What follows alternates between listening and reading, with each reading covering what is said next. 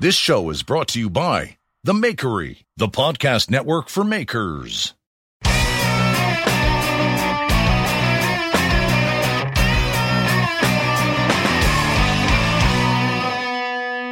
Are you ready? I am ready. All right. Welcome to the Full Blast Podcast. I'm Jeff Fader, and my guest today is Lin Rhea. But before we talk to Lin, we got to take care of a little bit of business. Number one is you got to coat your stuff with something, whether it's wood or carbon steel or regular steel or leather you might as well use something that's as nice, well finished, and, and food safe as Axe Wax. Axe Wax is an all natural food safe product for your knives, for your axes, for your hammers. I'm about to teach a, a blacksmithing class, and I coated all my hammers with Axe Wax. It's food safe and it's great. And if you go to axewax.us, put in promo code full blast 10, you're going to get 10% off your order. And if you're in the UK, you go to ukknifesupplies.com, put in promo code fullblast10 and Toby will take off 10%. Same thing if you're in Australia, go to nordicedge.com.au and they'll take off 10% if you use full blast 10 and if you're in the eu uh, keith colby my friend at knifematerials.at will take off 10% with full blast 10 so thank you very much uh, axe wax they they've been on on board since day one and i appreciate your your uh, support uh, number two is I really want you to kind of think about your website. Think about your website as something to be an assistant or something to help you. And what you can do is you can get a good website that's going to answer questions for your customers. You know, I know some of you guys like to do business through the DMs, and that can kind of be a time waster. So if you have a really good website, that website will allow you to have questions answered, you know, in a way that'll make life easier for you and you can get back to work. So if you go to akinteractive.com slash full blast, Andreas Kalani will get you squared away. He'll make you a new website or he'll fix your existing website or he'll make you some logo redesign or he'll fix your if you need some graphics for like if you're doing a convention and you need graphics done he's going to do that too so go to akinteractive.com slash full blast fill out the paperwork you're going to get 10 10% off whatever you get from Andreas Kalani um, as, a, as a listener of the podcast, which I appreciate. And he's a maker making things, making all sorts of stuff. He speaks your language and he's making a, he's making a website that'll help you very much. And the last thing is, I really, really, really want to thank Total Boat for being on board. Total Boat is such a great company. Um, they are makers of high performance epoxies and polishing compounds, paints, adhesives, and primers. They were traditionally a uh, company that worked on for boat builders, boat builders and people working on boats. And then they started to talk to people in the in the maker community, the DIYers, uh, people who are doing projects, lots of epoxy pours and resin pours. And there are a lot of guys who are using Total Boat, like Keith Decent, Derek Formalden, Keith Johnson, Keith Mitchell, Jimmy DiResta did a beautiful table with Total Boat uh, where he submerged all these things in it and he poured the, the thick set in it. It was great. I did one of those with one of my bottle opener progressions and it's great. If you go to totalboat.com and put in the promo code fullblast10 you're going to get 10% off your order i've recently been using uh, the uv cure clear resin, which is this amazing resin that's activated by a UV light, and it's it's crazy. It's totally crazy, but it's really terrific. And then I've been using their uh, what have I been using? I've been using their high performance two part epoxy, which I love. And actually, uh, a, a, guest coming up uh, very soon has been using the, the Total Boat part epoxy for all of his stuff, and we're going to talk about that next week. But go to totalboat.com, support them, and tell them you like that the fact that they're supporting this podcast. I can't. It really makes a, a big difference. So once again, thanks to TotalBoat.com. And uh, all right, let's go. I am I'm thrilled. I'm thrilled by my next guest. My next guest is Lin Rhea. Lin Rhea is a master bladesmith. He's also the resident historic blacksmith at the historic uh, Arkansas Museum. He's an extraordinary bladesmith and, a, and, an innovative bladesmith, and he's also known for this one piece construction uh, forged one piece construction called the X ray knife, which I'm a huge fan of, and I'm sure you all know it. He's the blacksmith's bladesmith, Lin Rhea. Welcome aboard. Thanks, Jeff. I appreciate it. I'm glad to be here. Oh, we I, I want to once once again I have to thank you for being so flexible. I know we had some technical issues, but I I appreciate you just not giving up on me because I would have if I were in your boat I would have been like, what do I need to be on a podcast for? This is this is all this technical no, problems. It's okay. Technology is not my strong suit, but uh, we'll make it. Well, you know what? That's funny that you say that because uh, you know in the past number of years you've been so active on social media, and it has become one of those things that really is the new way of getting your your work seen. Uh, I know recently you just I think your website got your your Instagram got hacked, and you're having a brand yeah. new website. You have a brand new Instagram page. If you want to guys go follow his new Insta Lin's new Instagram is Lin underscore Rhea underscore knife maker, and that must have been a real pain. Yes, it was. It was a shock. Uh, I couldn't. In fact, it's uh, it's still uh, it's still active by the hacker, but he's changed it just enough and blocked me so that I can't get on there. So, uh, yeah, it's frustrating, but uh, I'm rolling with it. Yeah, you're rolling with it. Well, I, I, I, really appreciate the fact that you have embraced social media, and I'm I wonder how it's changed how you see the knife making community. Well, uh, I see it as the the future. It's not just for the the person who wants to learn knife making and some tricks and tips and things, but it's uh, it's how you get your work out there. Uh, I discover things in my shop. I, I sort of uh, uh think of tricks, and I want to share them. I'm just that way. It should be that way, and that's uh, this is the way I can share it. It, it's you know I, I, was on your website. Uh, I've been you know I've been looking at all your your work, and but the, one of the things that besides your beautiful work and your knives are just extraordinary, and the X-ray knife we're going to get into, you're a very good writer. It seems as though you really enjoy writing.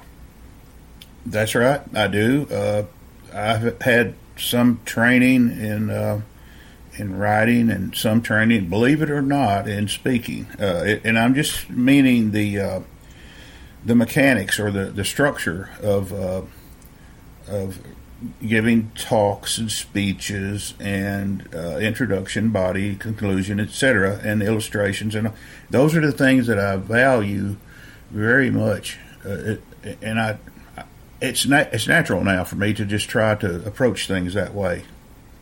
You know, it's it's interesting because a lot of uh, people in the DIY community, the knife making community, you know, there, there, there are all these similarities to sculpture and painting and to, you know, creating the idea that it's being, you know, that it's artwork. And I, have always been of the mind that being able to kind of communicate about the work in and of itself is almost as important, if not more important, to get the whole picture of what you're doing. And, and one of the things about your writing was you, your, your writing is so like if you go to if you go to Lin's website, uh, he has got a section called smoke signals, and there are these wonderful these wonderful writings that you're creating these very vivid pictures of where you live in Arkansas and the, the things that you've grown up doing and, and how you see it and and it's such a it's such a you create you paint a very vivid picture of, of, of your love for knife making. Thank you. I appreciate that. Yeah, we take for granted sometimes the simple things, our upbringing, the people that raised us and uh, showed us how to enjoy nature and uh, and sharing the beautiful things around us is what makes it more enjoyable. And so when we discover crafts and techniques, and in this case, of course, it's knife making. Um, if we can share that, it's just that much more enjoyable. Do you think you know, being in Arkansas and being the historic Arkansas in the historic mar- the blacksmith, the historic blacksmith at the historic uh, Arkansas Museum, do you feel because you're you you're a master bladesmith and you're known for your Bowie knives, and Arkansas that area is the birthplace of the Bowie? Do you feel this like sense of I'm trying. I was trying to think of the word, and it's like honor, duty. Is it? Is it respect? Is it like a, a weight on you? because there is this incredible. I mean, Arkansas is the birthplace of the Bowie knife, right? It's considered that, yes. And and if I had to pick a word, I'd say responsibility. Responsibility, um, yeah. Yeah. Um, that connection with the museum and the historic aspects of, uh, uh of and, and the uh, I want the culture. Is the word I'm looking for. The culture of the museum it has taught me so very much. And at first, I kind of uh, resisted it, I guess. Then at some point, I realized that um, I, I can't resist it.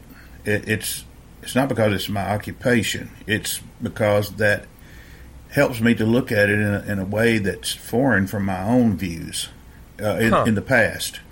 So I look at things from a historic standpoint and a, a, a historic process standpoint, and those historic processes is what fascinates me. It absolutely fascinates me. It, uh, the, the process led to a product, and their process involved different equipment, different tools, a different uh, set of uh, uh customers, clientele. Uh, they had different needs uh, back in the day, historically. I mean, and and so viewing things from a different perspective, it, it's really taught me to go ahead and take my time and view it from another view, uh, another standpoint, and uh, it, it, often it helps me to shift gears or change directions just a little bit and consider some things that that at the end of the process, my product is a little bit better. Why do you think you were resistant in the beginning? I am I am a southern stubborn individual that that con- considered uh, a lot of these things. Uh, I don't know a, there. There's just something about it that I thought was too. Uh, for, for, for, and again, this was wrong of me to think this, but was just a little too highfalutin, hmm. um, if I could use that. Sure. That term. Um, but, but I realized uh, the when when some of uh, our, our, assistant director for I keep having to, to go I keep going back to him in my mind. He's taught me that documentation and uh, imagery, in other words, pictures and books and uh, things that we, if I was going to make something in that historic blacksmith shop, he taught me to go to the documents and make sure that what I'm making was historic and then if I needed to get information about the actual process to make that object, I had a way to, to find that out too. I had connections to uh, the the blacksmiths in Colonial Williamsburg. Uh, I've been part of a network now for several years of some of the best historic blacksmiths, and uh, learning the processes to make those things has taught me to think differently uh, how to move steel, how to move iron, how to consider the character of iron and steel, the differences in those, uh, and also uh, it's enabled me to look at some of the modern materials like stainless steels differently and find out, examine the character of those and see if I can actually forge them into the parts that I want to make. Hmm. Uh, we know some a lot of people know that some stainless steels are you're able to forge those and shape them with heat and hammer. Some some is is very very difficult and is just uh, prohibitive. Um, but some are very very easily forged. But most people still uh, mill it out, saw it out, and just don't turn to forging. But again, uh, my natural inclination is to build a fire and heat it up and see what I can do. Yeah. Do you when you became were you did you become the, the were you involved with the Arkansas Historical Museum after you what stage as your as your as stage as a blacksmith as a bladesmith were you when you got involved with the historic museum? I had just achieved my master smith stamp, uh, and um, I contacted the museum and um, we talked, and I hired on regular staff as a. Uh, I was in a maintenance department, which was great.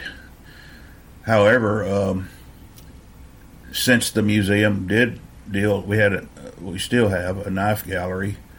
Um, I, I, still refer to them as we because I, I tend to claim that as my home.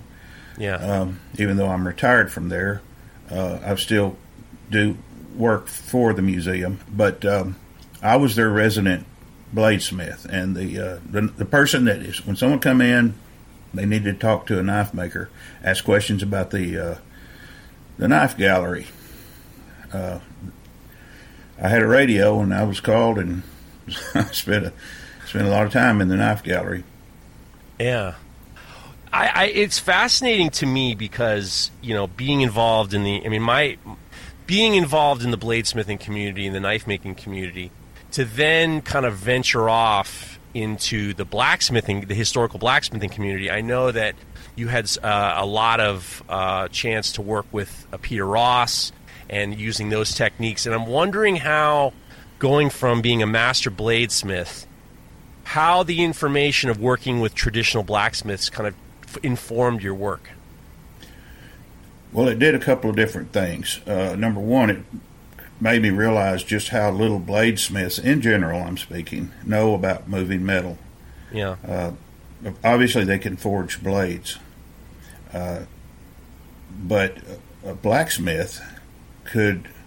Um, he he dealt more with uh, steps and stages of processes. Um, for instance, all the various techniques of blacksmithing the drawing, the, the upsetting, the, the, the welding, the punching, the, the uh, there's several of them, but not uh, not too too many. But right once that a black once a blacksmith got to where they could uh, do those things efficiently, they could mix and match techniques and build about anything. Well, uh, that's that's what I wanted. That's what I liked about it, and I still do. And that's what I really want to get the message out to bladesmiths is uh, uh, to to take a black advanced blacksmithing course. Uh, start at the beginning, but get to where you're making some things that are kind of complicated, and it'll teach you things. Um, and it'll open your mind to, to different possibilities that you didn't have before. You just didn't think about them. Uh, it, frees your, your imagination up, and uh, that's that's what blacksmithing did did for me. I I went about it kind of backwards. Uh, a lot of knife makers come into knife making from the blacksmithing world. Um, I did the very opposite. I had an advantage uh, in that I've always worked with my hands, and uh, uh, been a house, home builder, a carpenter of different um, to different in different ways. Uh, heavy heavy uh, construction as well as home building for I don't know a bunch of years, thirty something years. and so a hammer was always with me or on me. Yeah. And I always used a hammer, so I very, that was natural. Uh, so moving material with a hammer just wasn't a big stretch. But getting my mind wrapped around processes, that was that was. Uh, I mean, understood the concept, but I I never. I kind of had to put a lot of these things uh, together along the way as I, uh, in the last few years especially, uh, since my retirement two years ago from the museum been working more and more in my shop, and and it's enabled me to to put some of these ideas I've had uh, uh, into action. Um, and uh, but I think the blacksmithing, especially the historic aspect of blacksmithing, was invaluable to me.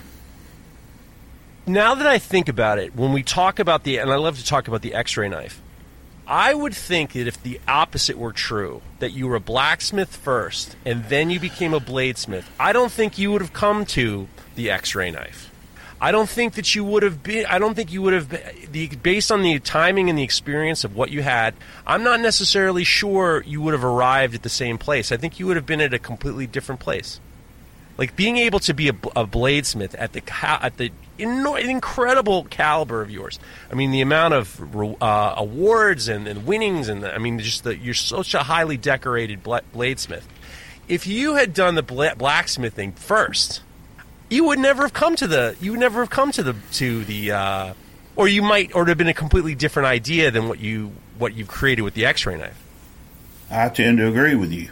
Um, I I looked for ways uh, in my knife making to enlist the blacksmithing techniques and the the ideas that I have. That, you know, joinery, uh, whether it be mortise and tenon, uh, collars, um, you know, principles of upsetting and, and, and uh, tapering, drifting, and all that.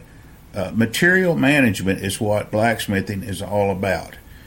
If if I were to just make a blade over and over and over again, I might tend to it will become rote, and I I won't be able to teach it as well as if I really understand more about material management. There's going to be things I could I can pick up on in the student's eyes and their face and their questions. The student may not be able to ask the right question. They may not know enough about it to ask the proper question. But I can discern what it is that they're wanting to know because I've been there, and uh, and I now know, I think enough about moving material that I can kind of uh, get in front of them and and and and head off the questions and, and actually really help that person. I, I, can only imagine when I when I watched actually if you go to uh, Lin's website uh, rayknives.com there is an amazing video where you're in South Africa, and it's a it's a two it's a two hour video of you making an X-ray knife in real time. It is must watch. It's fascinating to me. I really, you know, I had the very fortune to be able to kind of. We talked a few years ago when I did that watercolor drawing of your process, and I was fortunate enough to have that, you know, have the conversation and kind of get a lot of information out of you. But actually, watching you do it it made me watching you build the x-ray knife it made me realize that the drawing is like should be a first draft because there's so many small things that i missed one of the things that i love which is counterintuitive to a lot of bladesmithing is the first step of the forging of the x-ray knife. And the x-ray knife if this is the first time listening to or, or uh, knowing who lin is. The x-ray knife is the concept of it's a forged one piece knife where you know you'd think about a blacksmith knife or these kind of you know uh, very simple knives that have no uh, it's one piece with no you know no rivets no scales. It's just one piece. And it, the concept was was the brute to forge. And it's something that a um, blacksmith would make very quickly or stuff like that the x-ray knife is elevated into something that's so beautiful and so elegant that it is a transformative it's a transformative concept really. It's like you want to you know actually after i made one of them i wanted to hang it up because it was just like i don't eh, this is it. This is lin's lin's lin's the man. One of the things i loved about that video was your starting process. And the starting process of making an x-ray knife is counterintuitive to most knife making because you're probably i would say around 80% starting just on the on the handle it's all handle first that's right. That is right. Um, one of the principles in blacksmithing that I borrowed from blacksmithing to carry over into this knife is to do the most difficult part of the process as early in the process as possible. Uh, that's always the case uh, because the risk is the greatest in that difficult part. Uh, not that there's such a great risk. Uh, uh, you know, most people can uh, can draw that out. I mean, I can pretty easy, uh, but there is more risk right then because of the chance of burning the tail, the too much heat, or uh, not being able to move the material at the proper heat. So once you overcome those things and you accomplish that, the rest of it is not as hard. So you get that difficult uh, part of the process out of the way first. Um, if by chance you fail in some way, you can just simply cut that off and start again. If you invest too much uh, in the easier parts and then you come to the difficult part and then you fail at it, you, the whole project's gone. So you, have thrown it all away. Uh, so the things I have drawn from historic blacksmithing, the practicality of it all. Uh, that was their guide. Practical, uh, the practicality was their guide, their their watchword. Their if it wasn't practical, they just didn't do it, uh, or they changed the process to where it was more practical. Um, so yes, it is counter, counterintuitive, and but my in my view, once we know enough about what we're doing, we we know it in and out, forward and backwards, then uh, it, it, has even caused me, of course. Uh, I will always point this out if I have a student in the, in the room with me. Uh, it, I will sometimes forge the tang first, and if I have a reason to do that, then I will. Otherwise, I'll go back to the standard uh, way that uh, we're commonly taught: is forge the tip and the, pull down the choil, etc., etc. Uh, but yes, um, I want to offer some alternatives, uh, some some different projects that will will teach you material management and movement. After spending time, how did you meet? How did you meet Peter Ross? Well, it was through the museum. Uh, we were what we would do. I got to sort of got to know Peter over the phone and by email, and uh, and what we did, we picked a project, and because you didn't just go to Peter's shop or him come to the museum shop, and without some plan, you know, some some object to work on. So we picked an object. Uh, for let's see, uh, one thing was uh, compass dividers. Yes. Another thing was socket handle chisel, uh, uh, padlock, uh, historic padlock, English style. Right. Um, oh, there was a few other things that we've done. Oh, scissors, uh, historic scissors. Uh, uh, so I've been in his shop, and he's been uh, at the museum several times over the several years, and uh, that through that through the museum is how I, got to know him, and uh, since then I've we keep in touch, you know he's actually teaching a blacksmithing class at the Center for Metal Arts. Um, and it's it's I think that uh, the box jaw I think it's like the box box pliers where it's like um, w- there's no rivet. It's it's incredible. I think that's what it is. I'm not 100 percent sure. Uh, box jaw pliers. Uh, there is a there is a rivet. Uh, it's it's a um, the pliers themselves are first assembled without a rivet.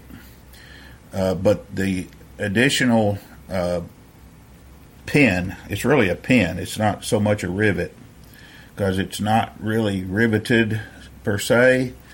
Uh, it's flushed off, and you can't even hardly tell there's one there. But they, to, for smooth working operation, it needs that pin. Yes, well, I would. I, yes, to alignment, right? Yeah, it's. A, uh, I mean, it's his his work is. I mean, he's just such a. Cl- I mean, it is interesting because I that his I wonder after spending time with him and, and forging with do you remember the first project you did with him? Uh, let's see. Uh, I believe it was the. Uh, let's see. I think it was the compass dividers. Wow. At at what point after working with Peter Ross did the X-ray idea kind of come to your mind? That's an interesting question. I drove all the way out to North Carolina to Peter's shop, and that's a, quite a drive from Arkansas, like 17 hours.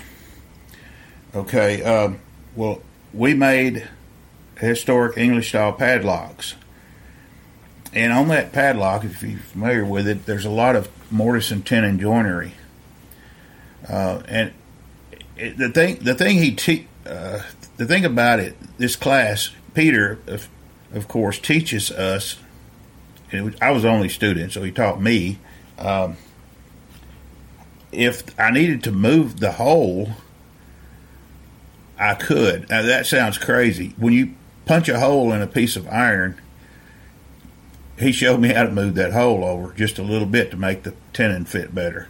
So, and since then, I've looked at historic uh, objects uh, it doesn't have to be a lock. It could be a lot of different things. But I can see where they did the same thing, and that was a, a, a little trick and tip that comes from past history. And I'm sure by examining older objects, he gathered what they were doing, and he just enlisted that in his processes too. So er, you know, it's just an adjustability uh, uh, tip.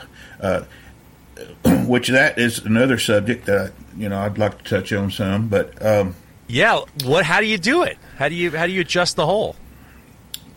Well, you for one thing, if the hole needs to go over, usually it's just a few thousandths. You know, we're in our term, modern terms, just you file, take a round file and file it over the direction it needs to go. Then you on the inside where it's not going to be seen, you take a punch and you punch your material uh, and drift the material over by ups by pushing uh, and and moving it over toward the hole, which makes a new uh, a new hole edge. If you follow what. I'm saying, yeah, I do follow what you're saying. And then you clean that up, and it uh, you, you, just do that till it fits. Uh, we've seen this on tsubas, Japanese tsubas, where uh, sometimes the tsuba is uh, is used on different swords down through the centuries, and to fit another blade, they may have to upset the back where it goes next to the handle. Uh, there's punch marks where it's drifted, the material's drifted in. Some, if they have to add anything, a lot of times they use a copper piece and they wrap it around there. And uh, we, if you study those things, you'll you'll see that, that it's not just uh, the English culture, which is primarily what um, Peter was teaching, the English techniques, but it's it's different cultures. They they discovered that they they knew that it was a common, a very very common thing. But we, in our modern world, we don't think uh, in those terms very much. So it's hmm. quite a, a revelation to to us. yeah, it's amazing. Well, you were saying you wanted to, there was something you wanted to touch upon. Well, uh, a good process has adjustability. And there's an awful lot in that short sentence. Um, you can take any well designed process uh, and you can get a poor product. But if you follow the process and tweak it, uh, if there's adjustability along the way, and you set yourself up in the previous step for the very next step, and there's a little bit of adjustability there, then you can stay on course. If you, if you follow what I mean, there has to be some adjustability in the process. So, for instance, I'll give you a simple example. Uh, in, in my small X-ray knife, like you've been talking about, and what we envision, and what you, your watercolor shows, you do the tail first, the handle tail first and your very first decision is how much material to step down. What if you don't judge it properly? I, I will say oftentimes use two and a one quarter inch, and so, but I'll eyeball it. I won't. Uh, I, a lot of times I won't measure it. I'm pretty good at that, at eyeballing it. Um, but what if even I uh, manage to draw it out and it's not exactly the length I want? So I know that uh, if I go ahead and make the blade the standard size, the blade will look too big or it'll look too small. Um, by doing the tail first, even if it's just a little bit off, you you can cut the bar off in proportion to the blade according to the handle. So there's some adjustability there. Yeah. Uh, in every good process, there's adjustability. There's some mechanism by which uh, something can be adjusted to keep it on track. Uh, well, it's kind of like those holes and moving moving those holes on those locks. Yeah. You know, when you talk about adjustability, the first thing I thought about was back when when I was uh, a blacksmith and we were making scrolls for railings we were, you know, there were a lot of times where even though we were using jigs to kind of finish the scroll, sometimes you did have to make some adjustability. And every time I think about how you bring the tail back around for the final process of the x ray knife, and then you line up the hole to hit, the tenon. I always think it's almost it's it's that that's a lot of the adjustability is in how you kind of kind of align that the end of the tail of the of the, the knife in the nail the end of the tail of the X-ray knife into that tenon off the standoff. Yeah. Um, one thing that I want to emphasize about the X-ray knife is I'm not viewing that knife as a complete object until uh, the later stages. What I what I'm wanting to do is create a preform, uh, and and then only when I'm satisfied and happy with the preform will I uh, move on to the next step, the, the, last step, which is to bring that tail around and pin it uh, or pin it. Uh, so if I recognize the preform and the different subtleties of it, uh, and, and, I make my adjustments and go ahead if there's any filing involved, if there's any uh, adjust, uh, adjustments by grinding, and and and there may be uh, if uh, there's days I can start in the morning and I can forge a few of those knives. I can forge three, maybe four in a day. And you can almost, there's good days, and I'll stack them up and they'll look really, really close. Uh, you've seen good blacksmiths that can forge something repeatedly and they they look like they may not be twins but they're siblings you know they look so much alike that you can tell the same person made them um, but every now and then uh, I don't know. You just have a bad day and something will go wrong. Well, you might need to, uh, if you catch it, if you catch it in time, you can adjust.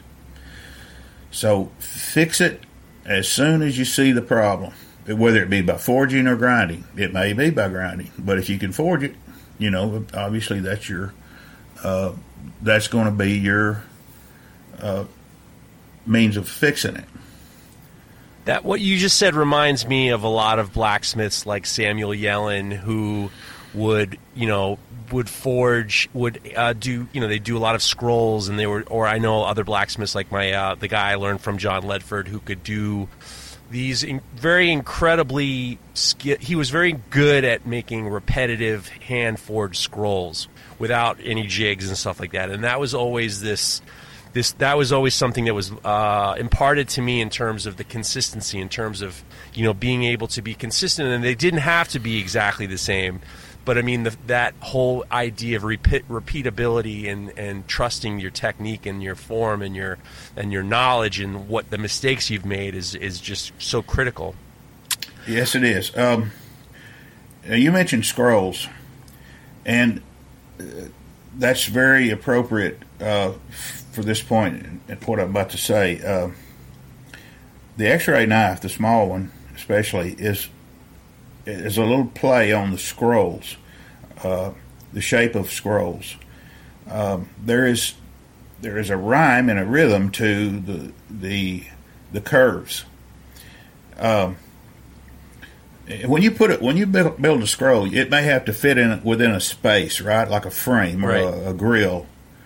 Um, and if those uh, dimensions change from one particular dimension of rectangle or square to another particular dimension or rectangle uh, uh, dimension, or yeah, then your scroll, although it's made to fit in that rectangle, it's still proportionate. It's still you could there's there's still a ratio there's still a proper way of shaping it to fit that. You don't just tighten one end till it roll it in there till it on one end till it goes. You know what I mean? Yeah, yeah I know what you mean. I know what you uh, mean. It has a yeah. I know exactly what you mean. So the X-ray, uh, once once the preform is finished, the preform is finished the blade, it might be a, a same type uh, drop point or straight spine hunter blade, or might, you, if you change the blade, then all of a sudden you change the handle by necessity, uh, at least in my view, because uh, there's a certain shape that of the handle that follows the blade, and it just has to it just has to flow and work properly for for the overall knife to look proper. In a similar way, the scroll has to look proper. You've just filled a space uh, with a blade and handle, and they both have to match each other. Uh, it's very, very hard for me to put that in words. I don't, I don't know if I can actually put it in words. Uh, but when I when I get that preform made and I look at that the blade I just forged on the front end of that preform, I pretty well know um, how I'm going to have to shape that that handle. Uh, if the say the blade is uh, is pretty wide uh, or tall from spine to cutting edge, and rather short, well, the handle probably needs to mimic that, uh, unless it's a specialty, you know, uh, specialty type knife going to be used for something completely uh, specific to a to a purpose. Uh, but a general hunting knife, and for for the look of it, they need to kind of fill the same volume. The front, the blade does, and the handle does. There's a there's a value of size and volume, and uh, and I don't mean to say fifty percent is a blade, fifty percent is a handle. I'm saying the ratios they need to look proportionate, whether or not you stick with golden ratio uh, or uh, three to five, you know, scroll type principles or or, or whatever. Uh, it needs to be proportionate, and I think that may be in the eye of the beholder. But I have done enough of these now that I can kind of I kind of know what the what handle to put on them. You know what flow going back to the idea of the scrolls, which I'm, I'm fa- I love. I mean, I love traditional blacksmithing, and I loved when I was working and we were doing kind of railings and stuff like that. I always enjoyed making scrolls. I've always saw the the when the tail comes back into the the the tail comes around and you get it to the standoff and then you peen it. I've always seen that as a type of scroll. And one of the things that's just very subtle. There's a lot of subtleties to the X-ray knife that's really kind of that's not confounding, but it's something that I think a lot of people miss. And one of those things is when you're when you bring the tail back, the line of the tail, the line of the tail where it meets the standoff, is parallel to the inside of the, where the tail would be. There's almost like this. It is a very sculptural, structural connection where they they're these it's a repeating or a parallel pattern that is something that I've always noticed, and it, it creates this. Like I said, it's a parallel that is very similar to what you were talking about in terms of how scrolls fit. I'm glad you noticed that because uh, that's definitely what I want, and uh, I often see people who, and I do encourage people to make it, and I have no problem with them making it, but I want people to understand that it's my intention, and for it to look proper, in my opinion, for it to have that rhyme, that parallel quality. It's it's almost a concentric, uh, you know, a principle going on there. Um, the where the the finger guard is is a, a tighter curve than the other one. Uh, and so that means that standoff where the rivet is has to come out almost on a, uh, uh, a radial line, or um, what's the word I'm looking for? It's a geometric term. Uh, um, tangent. Um, I would have never come up with that. Right, right up, right off. to Say the, the the axis of a um, of the, from the radius out. So it's on a radial line from an imaginary center point, and so that's that's that's the way I have it in my mind, and that, to me that's that's uh, more ergonomic. That it certainly looks better to me, and I do believe, I do believe, once we follow a certain, whether it's mathematical or just uh, natural, uh, you know, an appearance that we're attracted to and drawn to, I do believe it becomes stronger and more useful. I believe those are they're, they're tied together. Can't explain it, but I just am convinced that that, that it's that way. It's strong. Your your use of the word tangent is better than I would have come up with. I'm too stupid to come up with a word like that. What I would have, I mean, I it, when I think of it, I see it as if you cut the standoff off, you would have two, you you know, the inside of where that knuckle guard would fit into exactly into your the inside of the knife. You know I mean? Yeah. So I guess the question is, is at what point? I know that I read that you had said that it took three years to come up with the X-ray knife. Around three years, you've been Yeah. playing with it for three years. At what point after working with all these blacksmiths, these colonial blacksmiths, did you start to just think of this direction? I wanted to know the spark of where where the X-ray came from. You remember me saying I had a 17 hour drive to and Yeah. from? It, Yeah. it was on that drive coming back from Peter Ross's. I I mean, it was driving was not exactly mindless, but uh, I had a long way to go, and I had to. I wanted to concentrate my mind on something that would, uh, you know, be.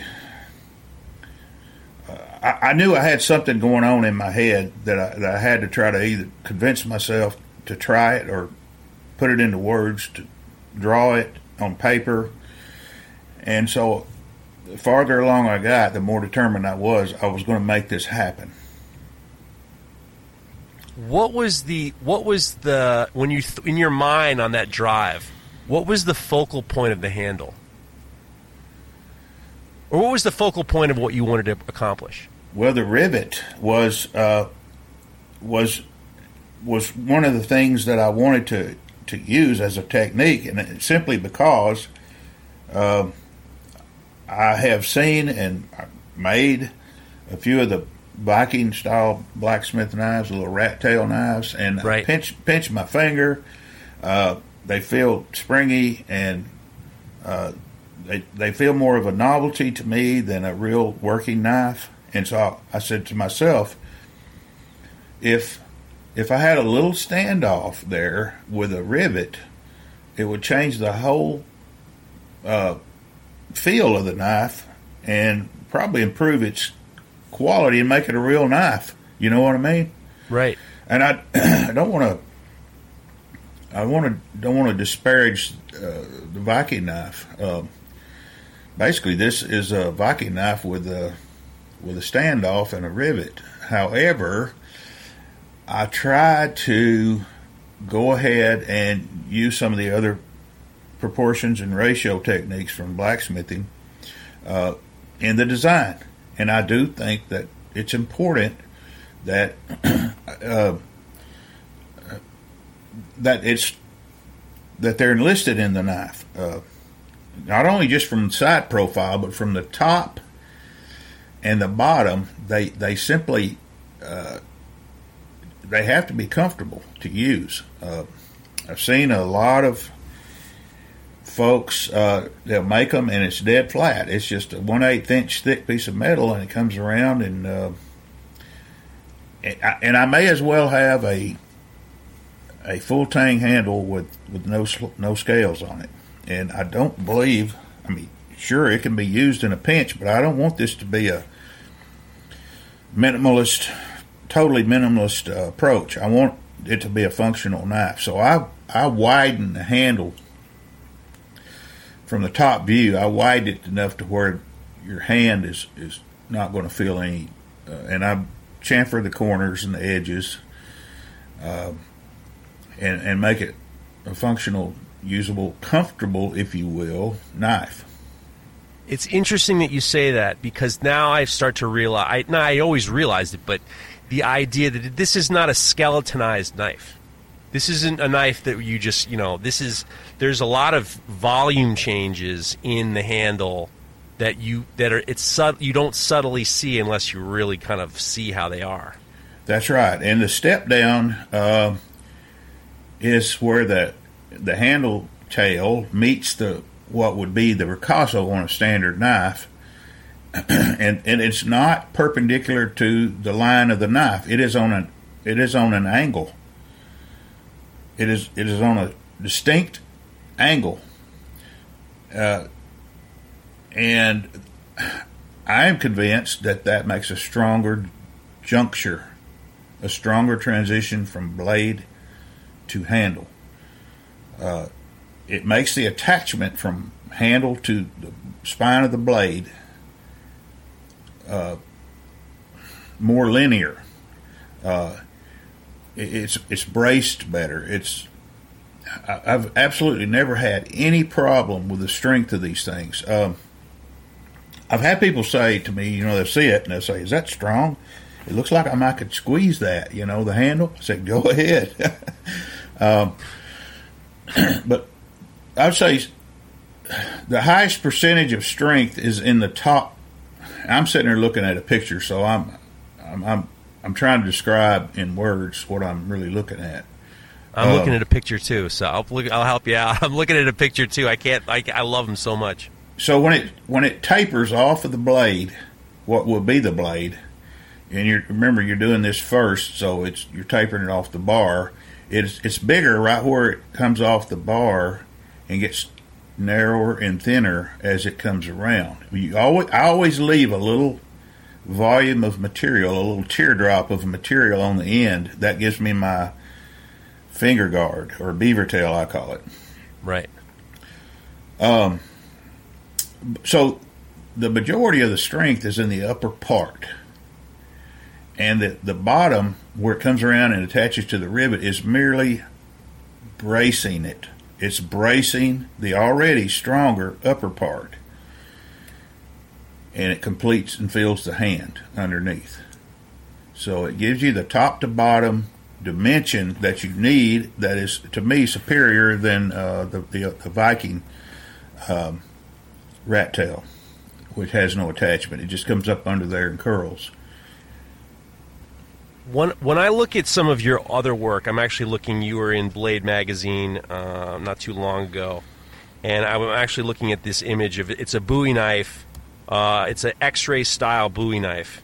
One of the things I love that you have in these transitions based on the size of the knives, if you have these structural forged structural elements that are equally very blacksmith oriented. You in in this particular uh, X-ray knife with uh, the Bowie knife, it has this T-shaped construction on the top, where the handle, you know, the top of the handle flares out, but the connection between the handle and into the blade is like not I you wouldn't say I beam because it's like a T, but that transition is just so beautiful. It's such a very clearly forged element and it's uh, I hope it's clearly an intentional element um, because that transition is the strength between blade and handle, and uh, I appreciate you noticing that. That that is my goal: is to create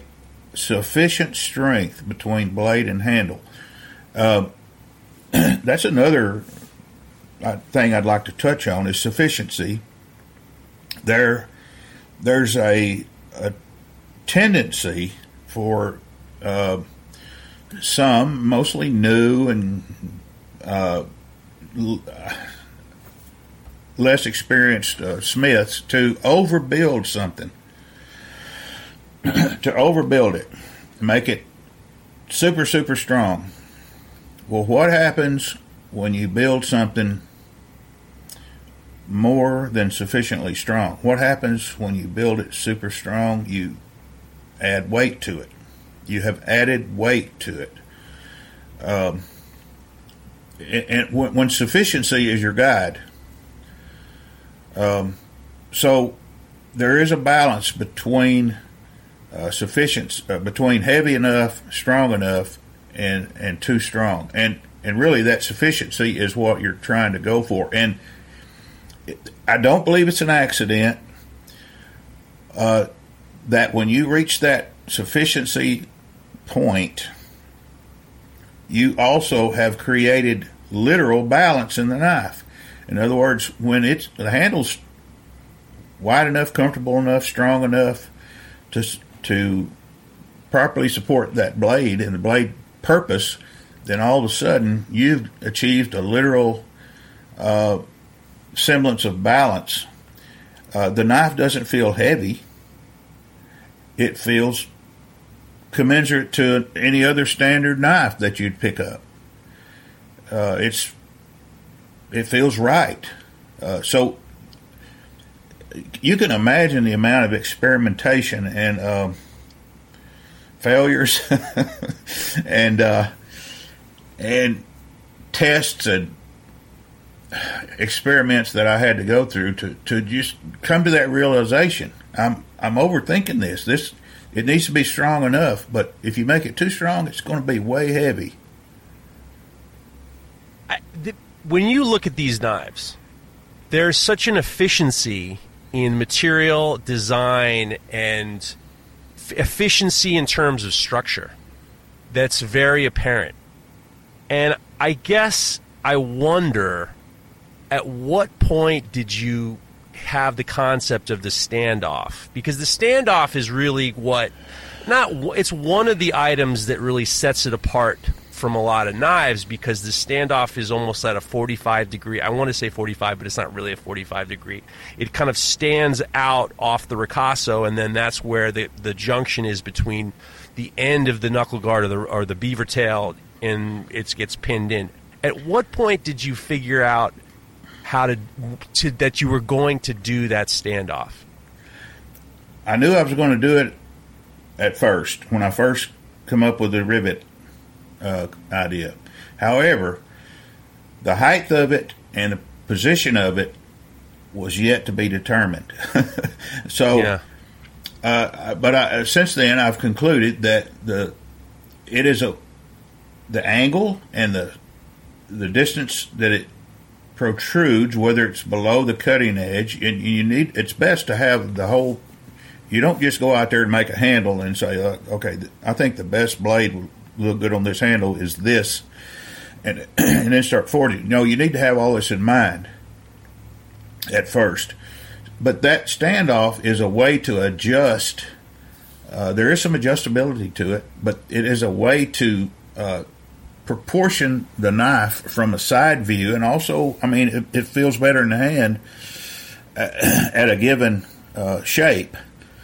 There's some adjustability there within that standoff. So knowing study what I, I did was I studied my conventional knives. I, I measured and measured, and and I overlaid, uh, say a, uh, uh, a, clear image uh, on on a transparent paper, so to speak, over a standard knife drawing, and I located those points, those those uh, major locations for the standoff, the rivet, the, the underside of the handle. And believe me, a sixteenth of an inch uh, is a big difference if it's there when it shouldn't be, or if it's not there when it should be.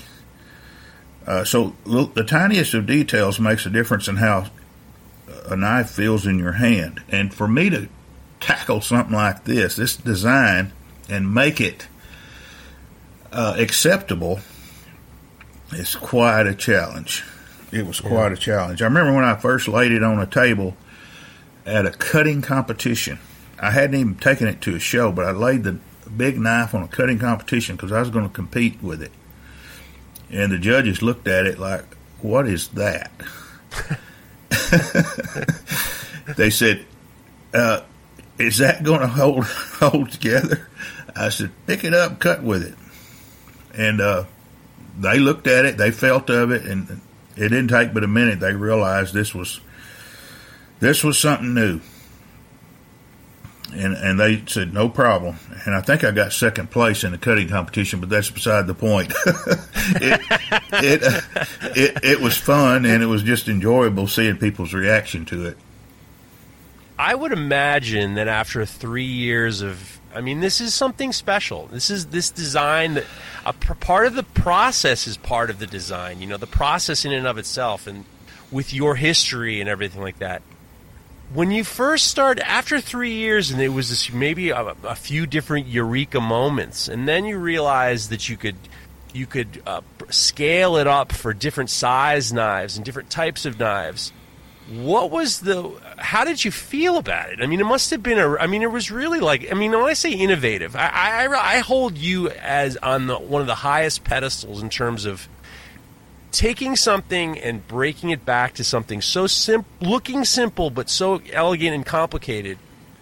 How did you feel when you kind of got it all together? Well, I felt like I had something. I felt like a, this was a, a, a worthy a design. Um, I knew it wasn't going to be for everybody. I mean, I heard, I heard, uh, you know, from the grapevine, there was some people thought it was uh, kind of strange and uh, nothing really terribly negative, but um, I just knew it wasn't for everybody. Let me just say that. Right. Um, but what I wanted to show was that there's there's really there's really some innovative and new things that each of us can can bring to the knife show, the knife table, as it were. Um, there's still some new things that to be done and that can be done. Um, and so I I just kept kept doing it for for good or for the bad. I, I it was mine. It's uh, and I, um, I, I just wanted people to know about it. Just if nothing else, just to to encourage uh, some of the newer Smiths to go for it, try it. You know, try new things, and I'm seeing it. I'm seeing it across the internet. Uh, just recently, I saw a, a, new, a relatively new idea, and he, of course he gave me a shout out, but it was something I hadn't done. But there's new things I'm thinking of that I want to try, and there's some things I haven't hardly even shown that I've done, and I want to go back and revisit. Actually, you did. I was fortunate enough that you did send me a number of years ago after we did the watercolor. You sent me these new ideas. One of them was, and I think you probably posted about it, but it was it was the a forged knife with the tang that went all the way through, and then you had this bar that you forged that went around the whole thing, and it was three rivets. Yeah, yeah. I, I feel like. Go ahead. That's one, and I've got probably four or five, half a dozen maybe, uh, different basic designs, but it's all uh, stems from the, the idea of forging from one piece of material. Yeah. I think that it, what's interesting is is is the idea also of you said it in the video when you were in South Africa that, that there is not that you enjoy the fact that you can have a knife d- done in one day. You're not waiting for glue to dry, and you're not using expensive equipment. That's one of the amazing things about the X-ray knife. And it, once again, I, I, I, I think back to you being a master bladesmith and what goes into becoming an ABS master bladesmith and just the amount of work and effort and equipment and tools for you to kind of drop back into this I mean it's your own. It's the x-ray is your own and to when we were talking originally you said that this is done with minimal tools. This is done with a forge, an anvil, a hammer, a couple of bars and a vise. Yes. The fact that you're able to bring back something so technically beautiful into some some incredible simplicity is part of the beauty of the x-ray knife. Thank you for that.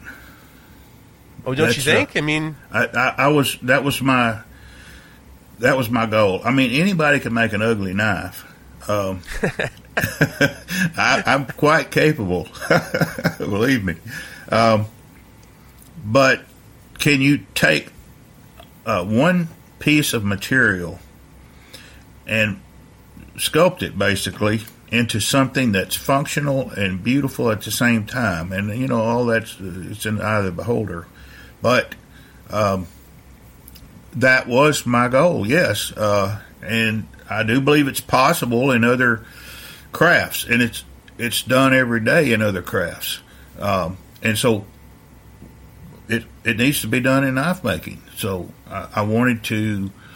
Uh, yeah, I've always sort of resisted the the uh, the term artist for myself as a, as it applies to myself. But sooner or later, I've got to realize that yeah, in some sense, I I, I have to view it as as art.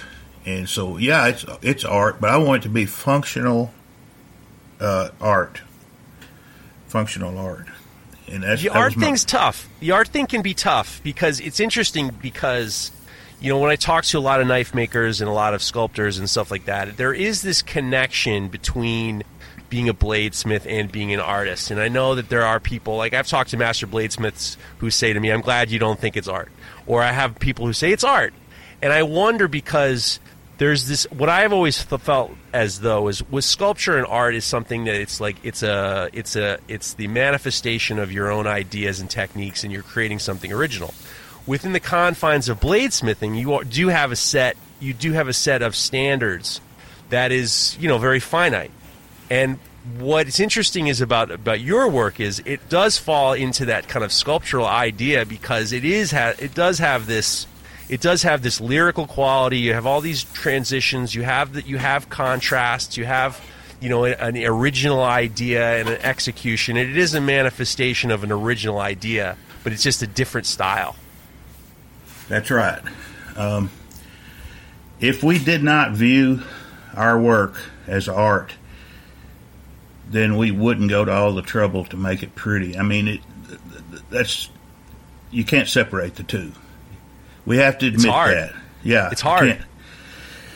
Yeah, I don't know why we resist that. I, I really don't. Uh, it's just a it's just a fact. So, uh, architecture, um,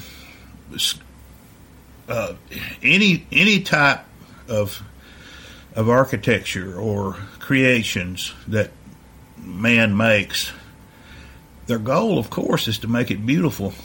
Uh, and if you set limitations on yourself, like I did, I mean, I, I did it on purpose. I, I knew what I was I knew it was going to be a, a, tough thing to do. Take one piece of material and make something pretty, uh, but functional, and, and, call it a knife.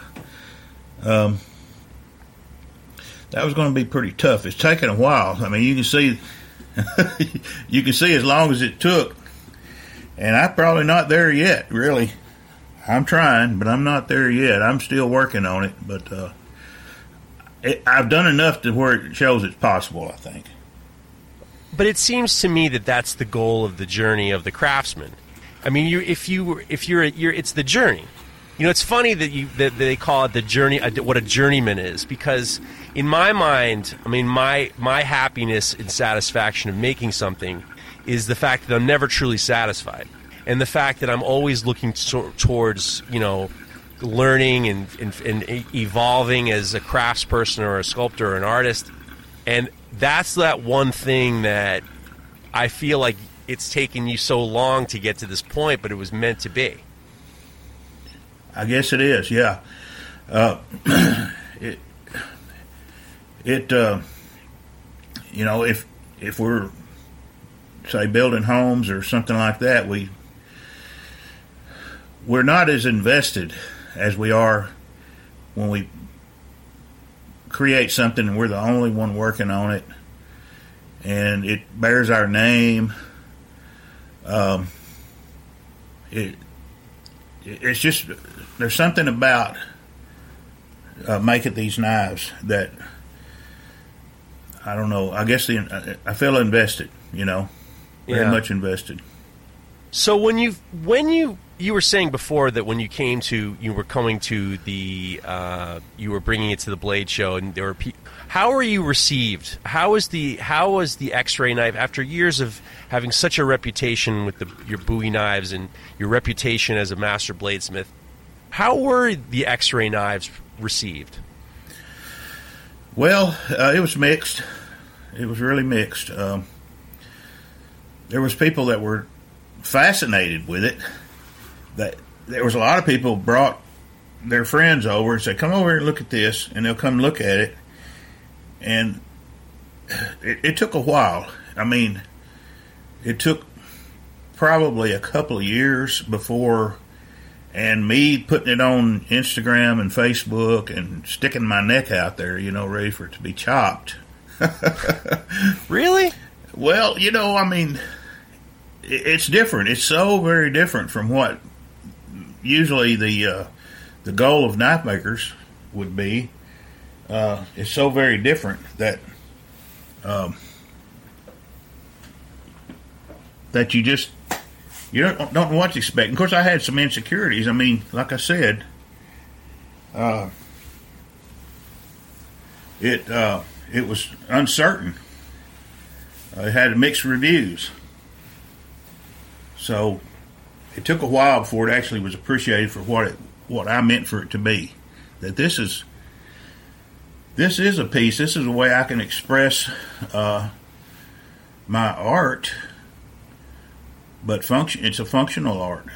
Uh, this is really a knife. It's not just a novelty. It's not just a sculpture. It's actually a real knife. It works yeah. just as just as well. Uh, in some cases, maybe better. Uh, the, the, the, strength of it and the, I mean, I, I can envision anyone taking one of these big X-ray bowies and not worrying about, you know, cracking a piece of ivory or, uh, you know, it getting rained on or something like that. It's it's really uh, the epitome of a survival knife. I what one of the last knives I saw that you did actually wasn't the last knife, but you did a I think you did a cutlass, an X-ray cutlass. It was so incredible and it was it just seemed as though it seems as though every time you make one you're having a good time yes uh, when i went out to the forge i didn't realize it was going to take me three days to forge that uh, oh.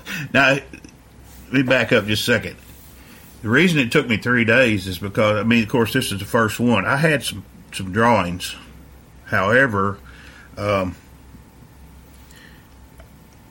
if I do the handle first, you know, more or less, and, and I, I mean, get the get the handle piece out there straight. It's out there straight. It's not brought around yet until the blade's forged. Just like just like any of the other uh, X-ray knives. Um, but it was so different, and I had to measure.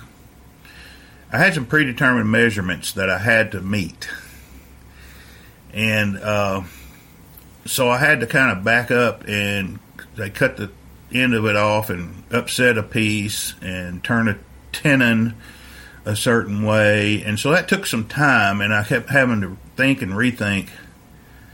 Um, it was just a it was just a difficult one to make, but I couldn't really ask for it to be much better than it turned out. It's just uh, it just took me a while. I had to I couldn't hurry through it.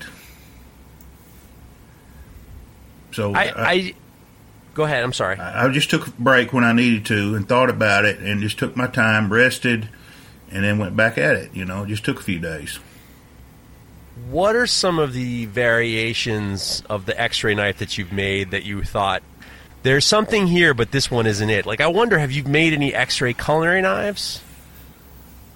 I have not. Uh, however, I think that is an option. I do. I think that is a good option. Uh, I just haven't done that yet. I haven't made many mm. culinary knives of any kind, so uh, that's not an indication that it's not that it won't work for uh, a, chef's knife. Uh, it just means that I've not gotten into that field very deeply.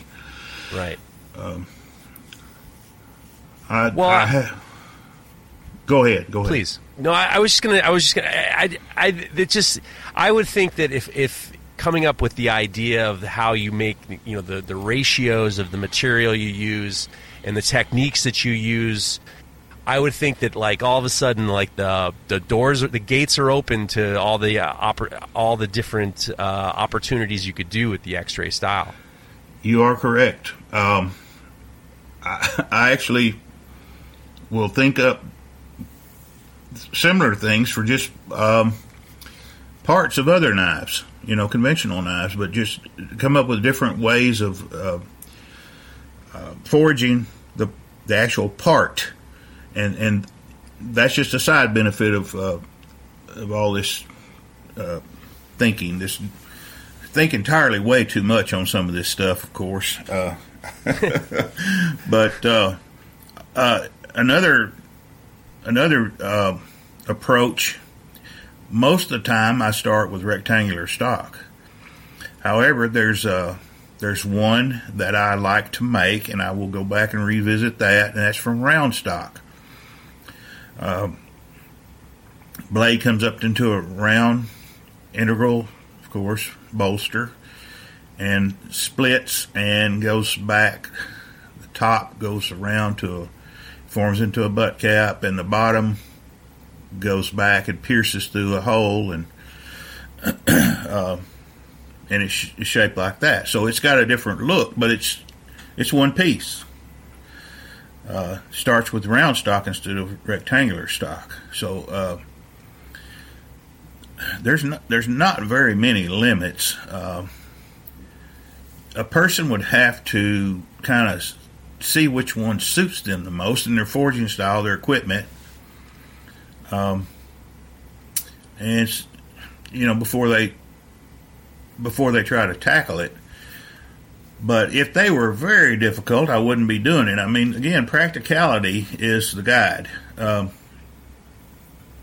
of the early blacksmith, and I've sort of adopted that. If it's just so impractical, for instance, I'll give you an example of impractical a Damascus x ray. now, everybody and their cousin has asked me, when are you going to make a Damascus one? Okay. Well, believe me, I've thought about it. Actually, I made one small one, but here's the thing Damascus uh, has a lot of work invested in just making the material to start with, and dollar wise, it'd be much more advantageous for me to make a conventional knife out of the Damascus. It would go farther and would be better served. Um, to, to make a conventional knife from the Damascus when a lot of it's just going to be covered up with scale. If, in fact, I was to fully finish a piece, uh, take the scale off and work out every little nook and cranny and curve and inside curve and all that stuff, and it's all clean and then etch it, nobody could afford it. yeah. you see what I mean? Yeah. I, it's interesting too because I think about when I think about Damascus, I also think about like the practicality of you know as a blacksmith, you know the the old idea of, of forging knives was economy of material.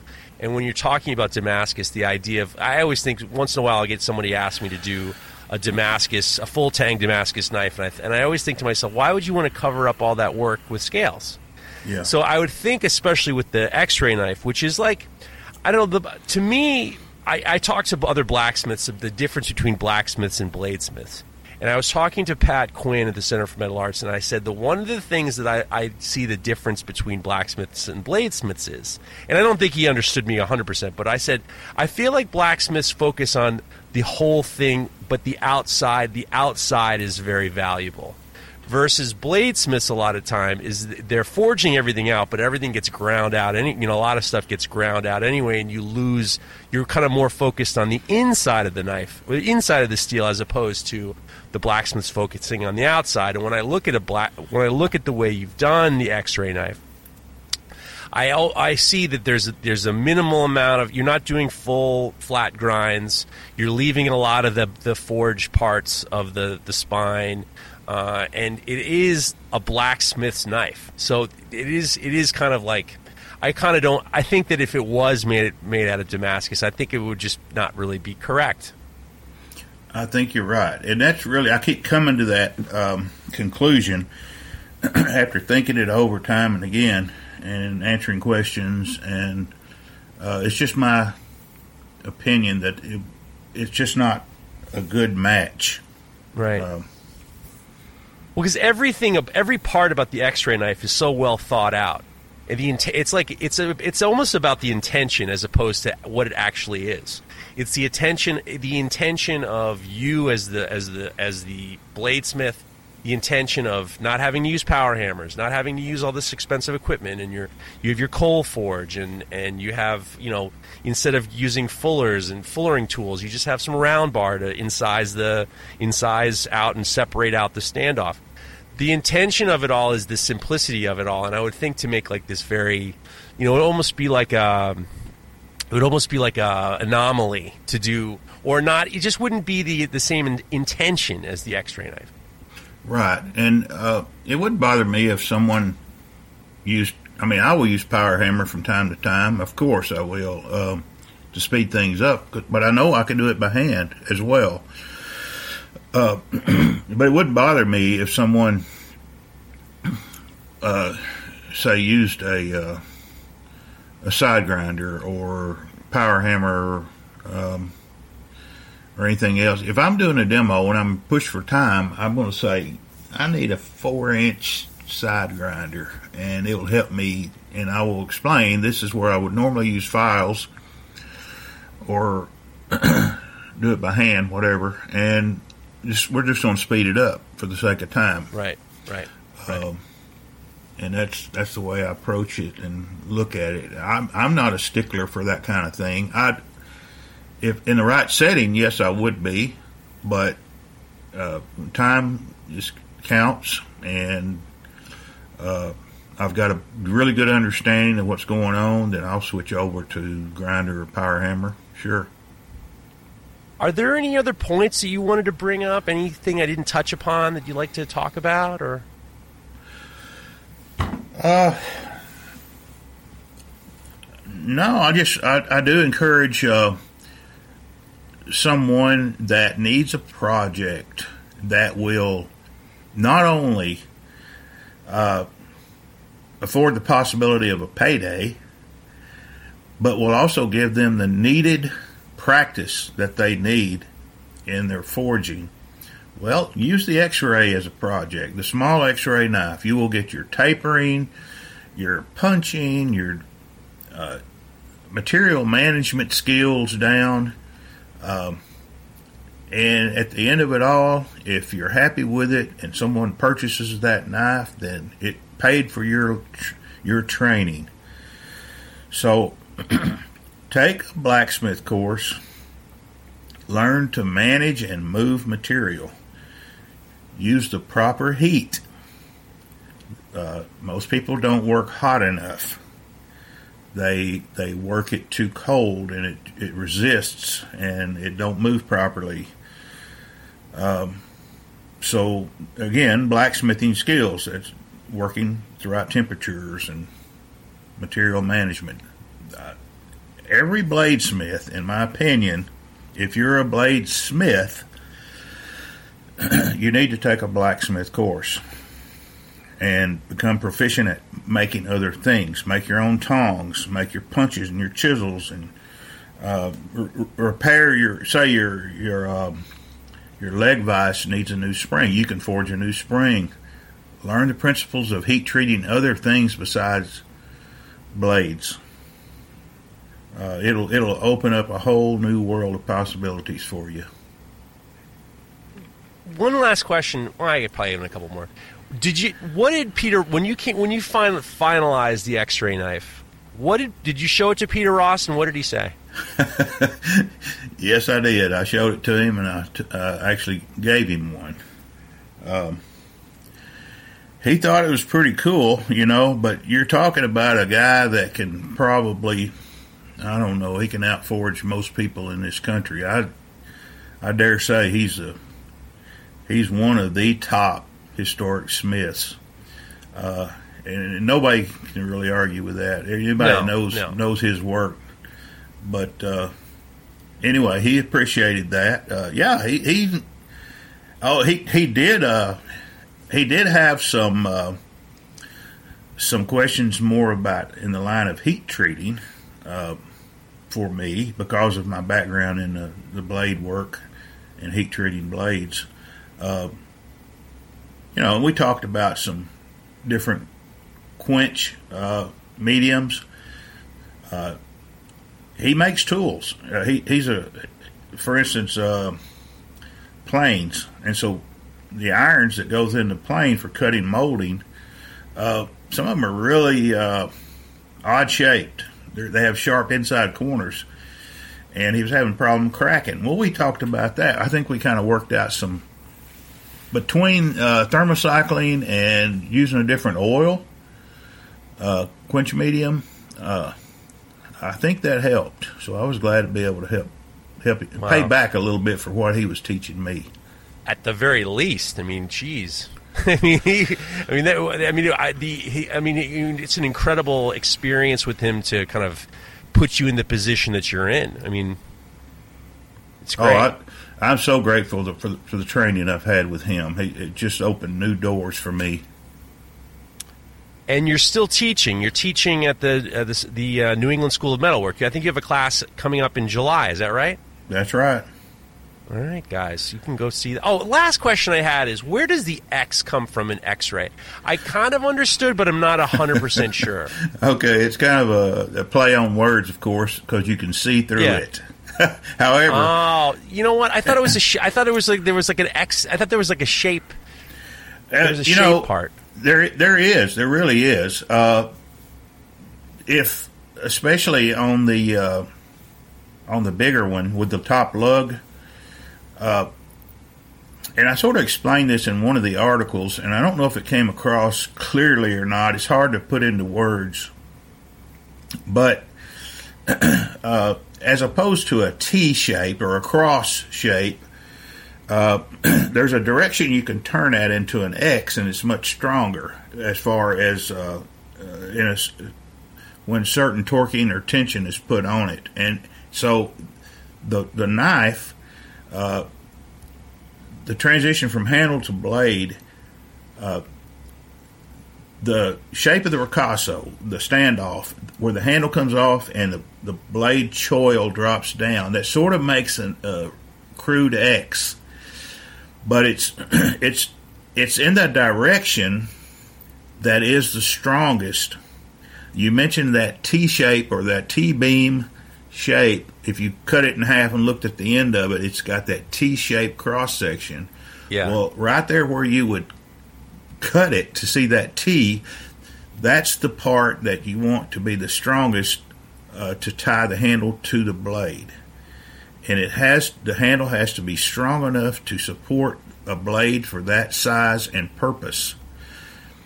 And so that all that uh, that shape the height, the thickness, all of it is determined by the purpose of the knife. Um, so uh, there, there's another aspect that might kind of uh, play with that little idea of it being an X-ray. What? But a, a good friend, uh, a good friend, uh, Dudley Dawkins. he teased me about the knife, and uh, he's been a big supporter of me making this uh, these different style knives, and so he made a joke about it being X-ray because you can see through it, and so I said. I'm going to use that. this was right at the beginning. You know, it's funny because I never. Did, I, I, I, thought when you said yeah, because you can see right through it. I thought I am the dumbest person on the planet. I had no idea. I had no idea. I was like, why didn't I think? Why did I think of that? I wonder why he called it the X-ray knife. I'm so stupid. It's hilarious. well, it also allowed me to uh, attach my actual name yeah. to it, uh, which you know, I mean, like I said, good or bad. Uh, it, my name is attached to it, and I can't deny it, and neither can anyone else. So that's right. It's uh, so it is. It, it is mine, and uh, whether or not in a hundred years people enjoy it, like it, or hate it, it's still attached to my name. so, what's next for Lin Rhea? What's next in the design ideas? What do you have going on next? Okay, that's a really good question. Uh, I I believe that I will continue to make the X-ray, and I'll try some variations here and there. But primarily, I just want to share the process so that other people can make it. And I'm not looking to be, uh, you know, for my name to go down in history. That's not the point. I don't think that's the point at all for me. Uh, I just want to teach people to not limit themselves by uh, having to have a whole shelf full of handle material and uh, just all kinds of fancy equipment. Uh, I got a lot of that stuff, of course, but I don't have as much as some. But I like to uh, keep to the basics and, and, and never leave, never get away too far away from the very basics because that's your foundation. Um, so if you can build a, a one of these knives, one of these X-rays, and build it proportionate, strong, sufficiently strong, build it proper, functional, and beautiful, then you can build any knife. You you know the principles behind any knife, and really that is what I was trying to do: draw from conventional knife making and let it let the X-ray answer all those questions. Is it balanced? Is it strong enough? Is it proportional? Uh, is it beautiful? Is it comfortable? Uh, so, to the best of my ability, I that's what I've been trying to accomplish with that knife. Answer those questions. My bucket list on my bucket list is to is to someday get to study under you and make an X-ray knife. I, I, can't just look at the pictures. I can't look at the watercolor anymore. I can't watch the videos. I need to get that in-person situation. So that's on my bucket list. Well, you you're welcome here anytime, Jeff. All right, I appreciate that. Lin Rhea, ladies and gentlemen, the the X-ray knife. I've been this has been something I've been waiting for for quite a long time. So, guys, if you are on Instagram, do not follow the other Lin Rhea. I think he's going to try to sell you Bitcoin, Bitcoin or something. He's going to yeah. try to sell you Bitcoin or something. You want to? This is the this is Lin Rhea's Instagram. It's Lin I L I N underscore Rhea R E H E A underscore knife maker. The, the, his, I'll link it in the show notes. Go to Rhea Knives, um, Rhea Knives, and read his read it. I hope you do some more writing, by the way, because your writing is very. I enjoy your writing very much, and go check him out. Support him however you can. He does a lot on social media, and these guys they took his they took over he's got to build from scratch. So go follow go follow lin underscore rhea underscore knife maker. And lin thank you so much for for coming on. This has been just such a thrill for me and i'm such a fan and there's so many fans out there who've been dying have been reaching into my dms wondering when you're going to come on and i'm just thrilled that you were able to make it. Jeff, I thank you. It's a treat for me to be able to talk with you and to share a few of my thoughts and uh, my intentions for the X-ray and maybe we can do this again. Your open door policy. Now we figured out how to do it. You, you can come on anytime you want, any day you want. You call me up and you say, Jeff, I want a podcast again. Anytime you want. Open door policy. Thank you, sir. I appreciate that. All right, guys. We will see you next week. Thank you once again, Lin. You betcha. If you like this show, take a look at our other shows made for makers just like you at www.makery.network.